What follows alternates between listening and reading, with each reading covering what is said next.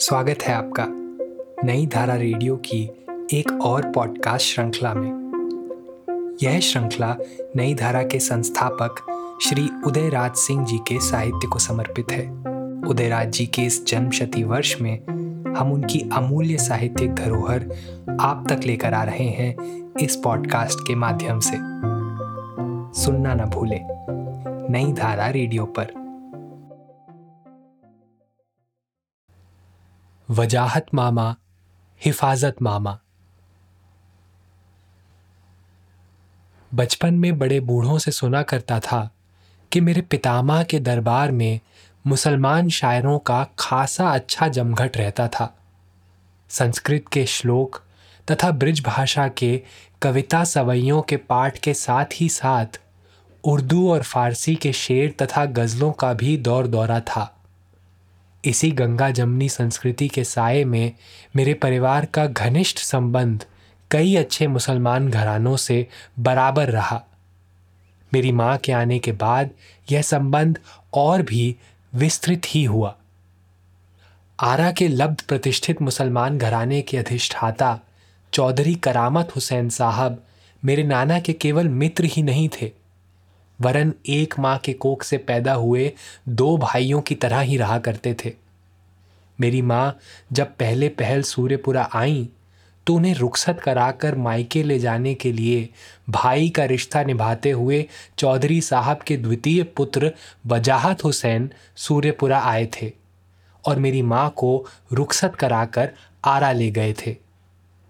फिर तो उनका और उनके छोटे भाई हिफाजत हुसैन का सूर्यपुरा आना अक्सर रहा करता था और मैं जब होश संभालने लगा तो मुझे कई एक साल तक पता ही नहीं चला कि वजाहत मामा तथा हिफाजत मामा मेरे अपने मामा ना हो।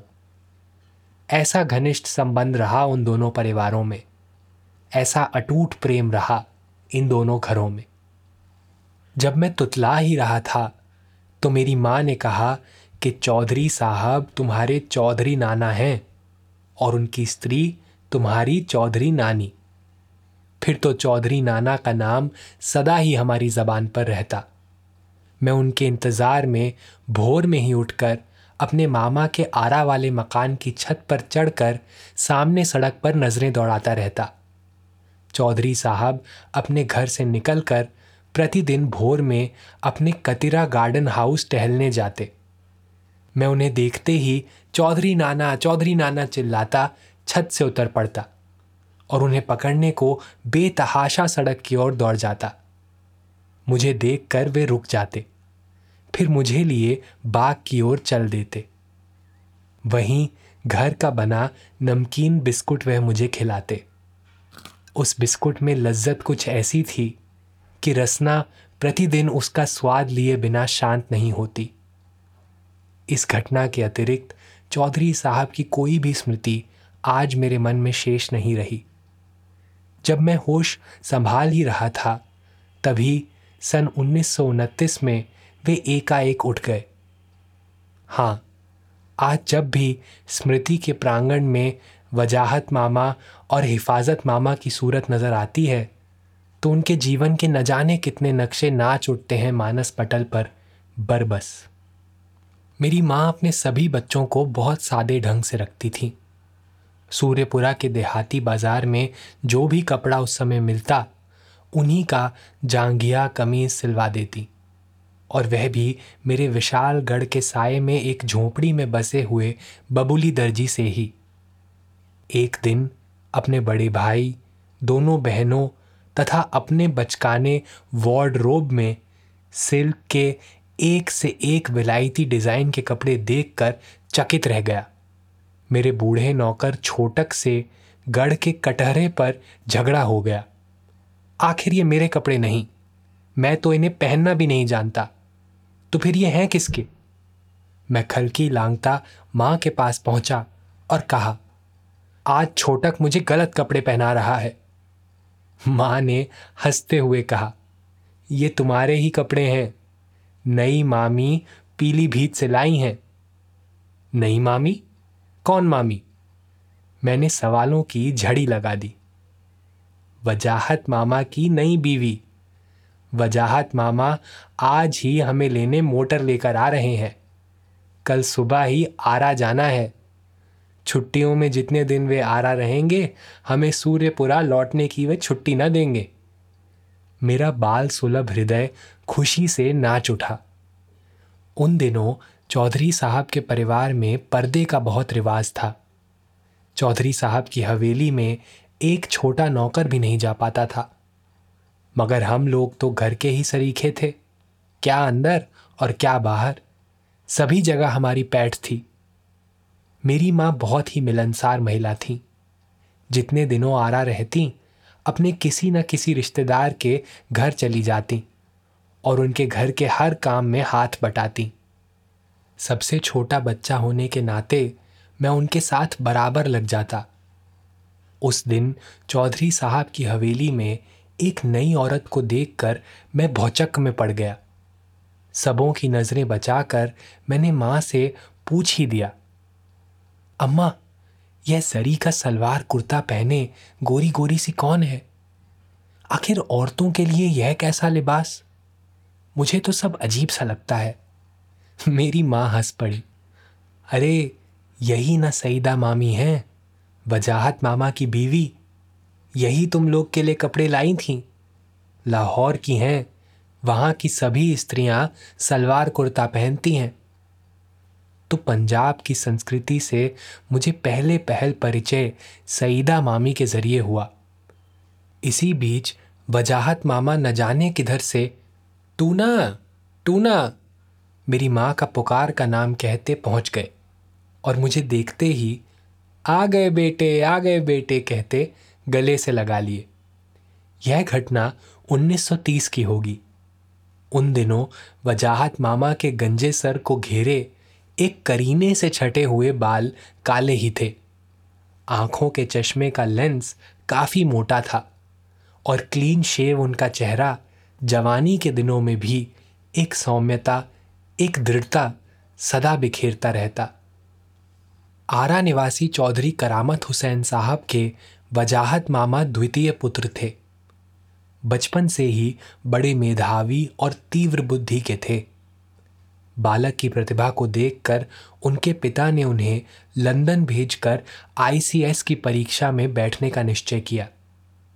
ब्रिटिश सरकार के इशारे पर देश की आबो हवा में सांप्रदायिकता के कीटाणु बिखर चुके थे।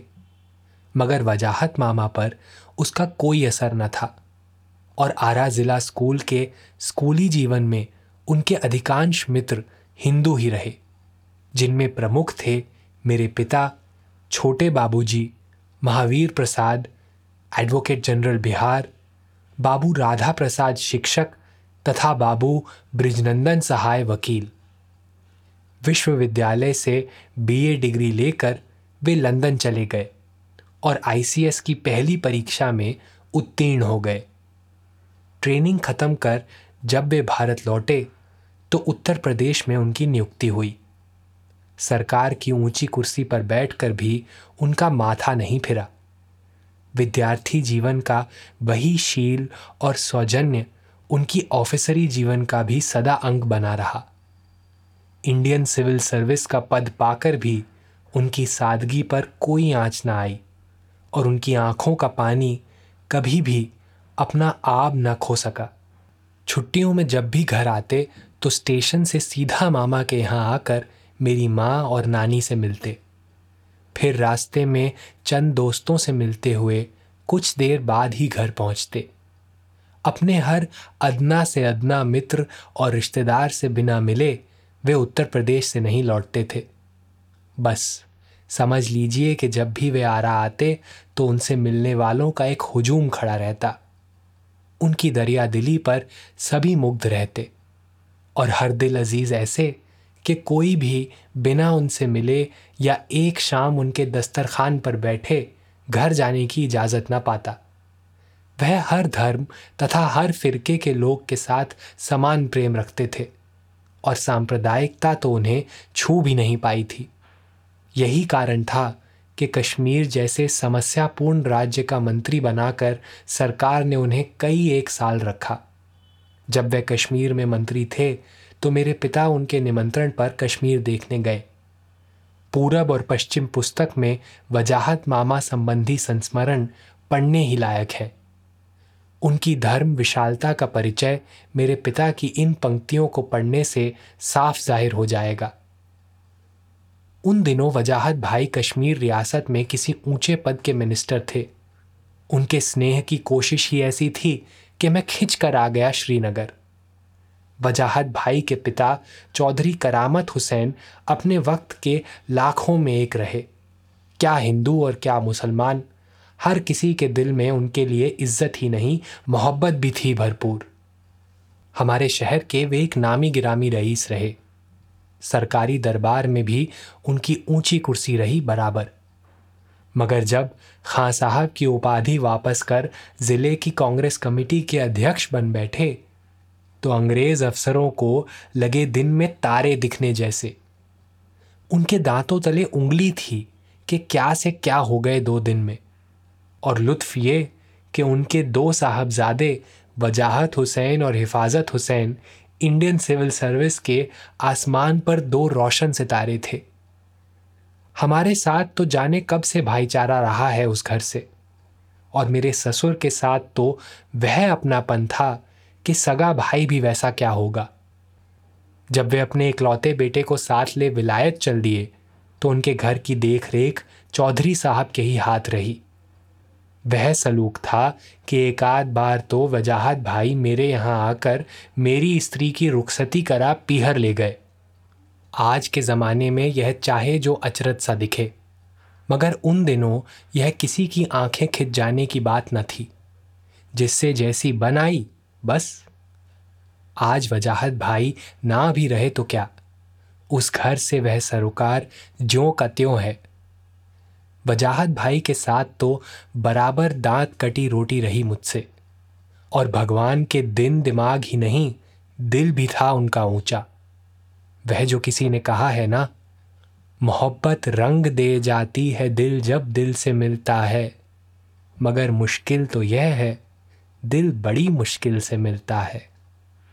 बस वही समझ लीजिए कि सिविल सर्विस के चक्कर में वह जहाँ कहीं भी रहे मेरे दिल के पड़ोस में रहे बराबर।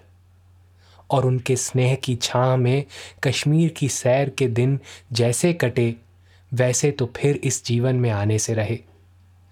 दो महीने तो दो दिन से गुजर गए, जैसे बस देखते, सुनते, हँसते, खेलते। क्या मुश्किल है कि सत्य पर झूठ हावी है आज। वजाहत भाई माथा ठोक बैठे। जी, दिखे कैसे? कहा ना, यह जबान तो दरमियान है। साथ साथ यह मजहबी पाबंदी जो रोड़ा अटकाए खड़ी है। तो आपके साथ भी तो यह रोड़ा नहीं? है क्यों नहीं? बहुत कुछ है। फिर भी अपनी अपनी नज़र। दैरो हरम भी कूचाए जाना में आए थे, पर शुक्र है कि बढ़ गए दामन बचा के हम। तो भाई लीजिए। आज से हम किसी जबान के ना होकर, सीधे भगवान के होकर रहें। क्यों? है ना पते की बात? और चट हाथ मिला बैठे हुए। मगर उसकी जाँच? तो बस, आप ना राम का नाम लें, ना हम अल्लाह का। कल तक हमारे लिए राम हराम रहा, आपके लिए अल्लाह। आज जब आँखें खुली और जबान का वह जादू उतर गया तो फिर क्यों ना उसको हम राम पुकारें आप रहीम? यूँ कुछ पाते ही हैं हम, खोते नहीं। बस, लाइए तस्वीर, लाइए सुमिरनी। नहीं नहीं, सुमिरनी, हम लें तस्वीर आप। यो एक मजहबी पाबंदी की भी जड़ खुद गई? क्यों? वजाहत भाई ने हंसकर कहा। तो फिर सुमिरनी ही पर अल्लाह का नाम रहे, तस्वीर पर राम है ना? मंजूर। मगर मेरे पास तो ना तस्वीर है, ना सुमिरनी, और शायद आप भी साथ ना लाए होंगे। कुछ परवाह नहीं। हम यूँ ही नाम ले लेंगे। आखिर तस्वीर या सुमिरनी तो बस तख्ती की मशाकी ठहरी। मैंने अपनी राय पेश की। और क्या? यह पुकार तो उठती है दिल से। किसी जबान या हाथ की मशाकी तो जैसे एक सिफारिश है बस।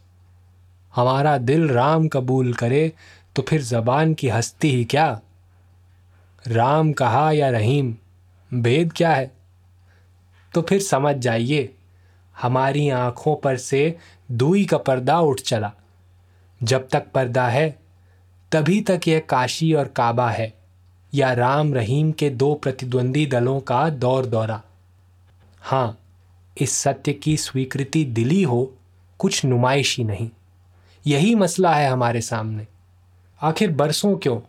सदियों का संस्कार मिटते देर तो होगी ही।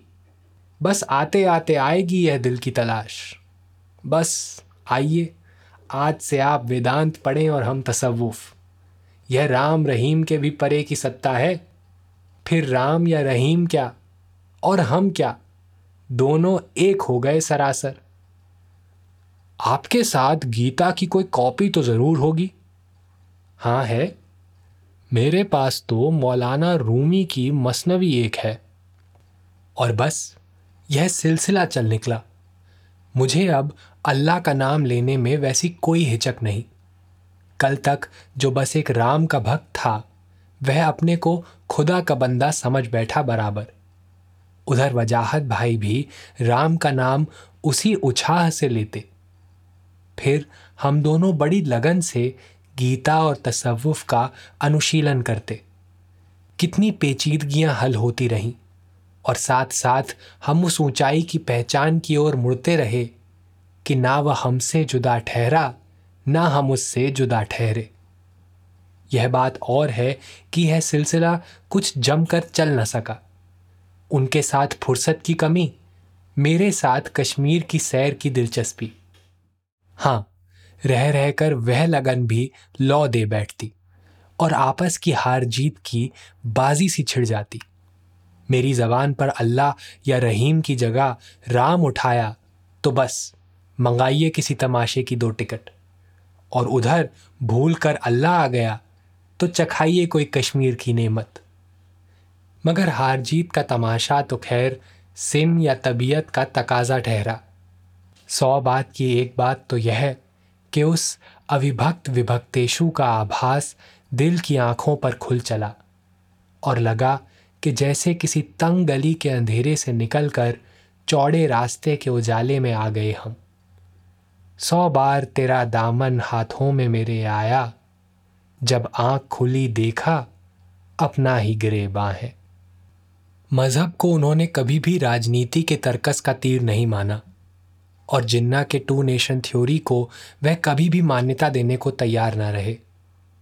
यही कारण है कि जब तक वे जीवित रहे, अपने परिवार के किसी भी व्यक्ति को मुस्लिम लीग से कोई भी संबंध स्थापित करने नहीं दिया।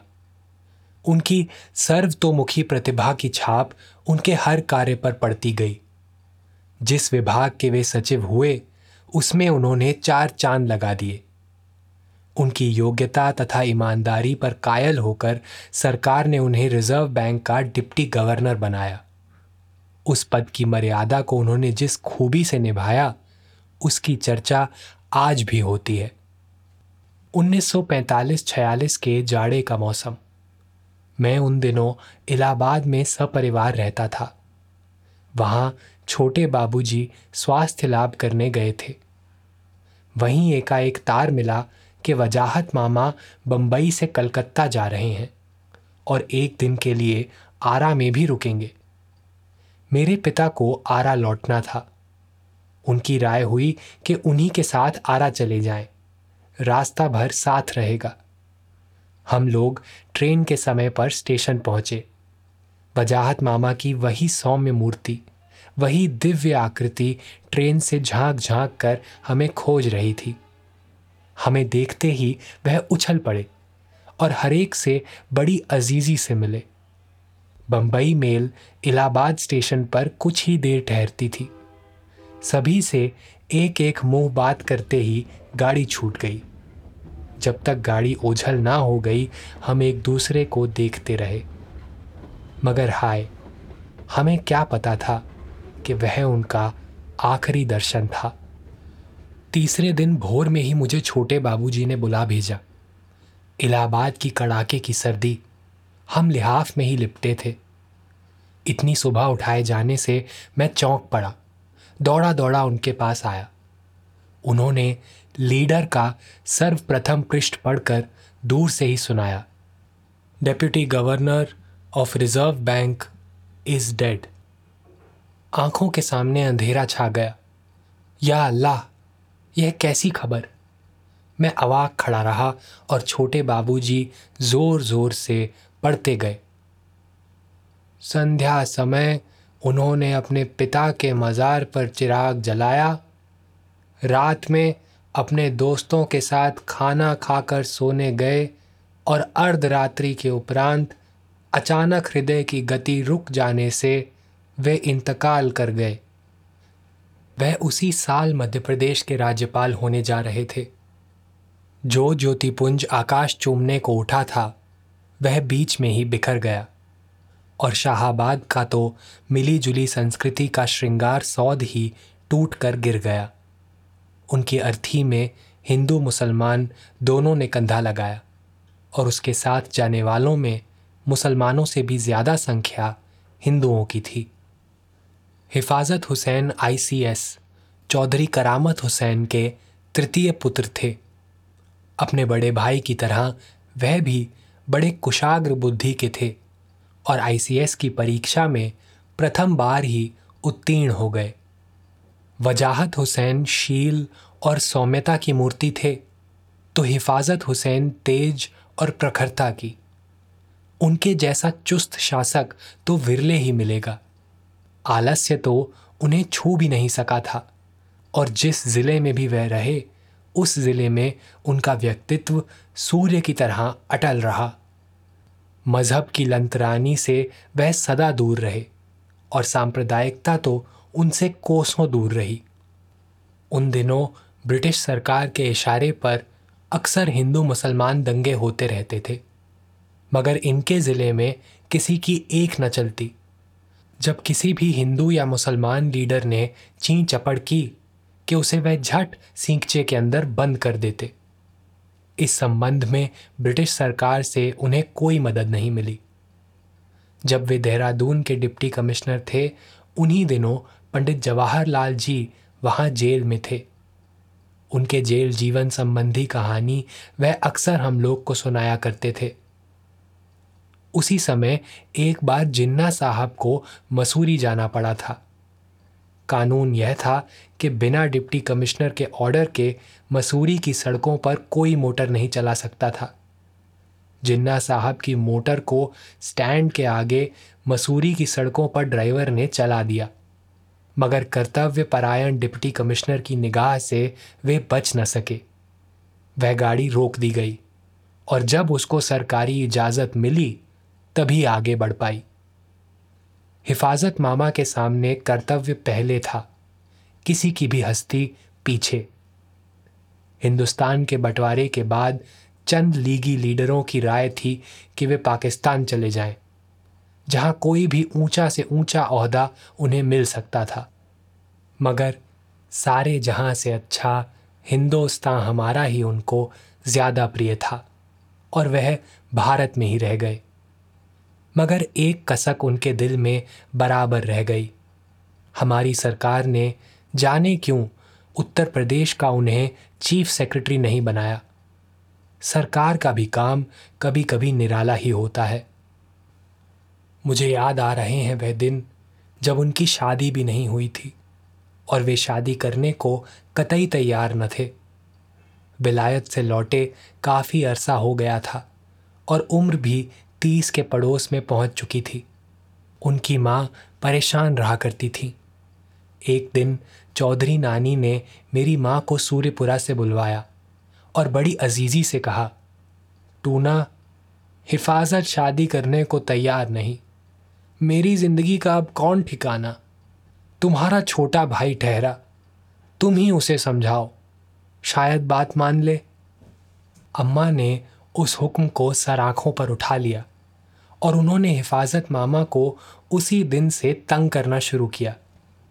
पहले तो वे पुट्टे पर हाथ ही नहीं रखने देते थे, मगर पहलाते पहलाते महीनों बाद कहीं उन्होंने हाँ कहा। फिर रज़िया मामी से उनकी शादी लखनऊ में सन 1932 में हुई। उस शादी में मेरी माँ ने बहन की सब रस्में अदा की। हम बच्चों ने खूब जश्न मनाया। नई रज़िया मामी की सूरत मुझे आज भी याद है।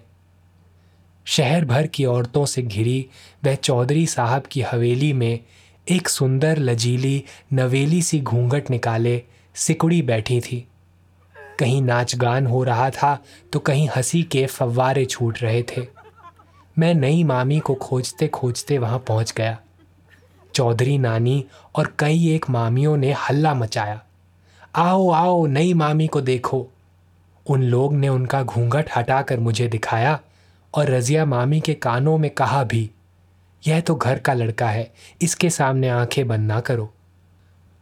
और वर्षों बाद, उस दिन मेरा कलेजा धक से कर गया, जब मैं विदेश की लंबी यात्रा समाप्त कर उन्नीस की जुलाई में पटना स्टेशन पर उतरा और मेरे परिवार वालों ने वहीं बताया कि हिफाजत मामा कमिश्नर बनारस डिवीज़न अब नहीं रहे।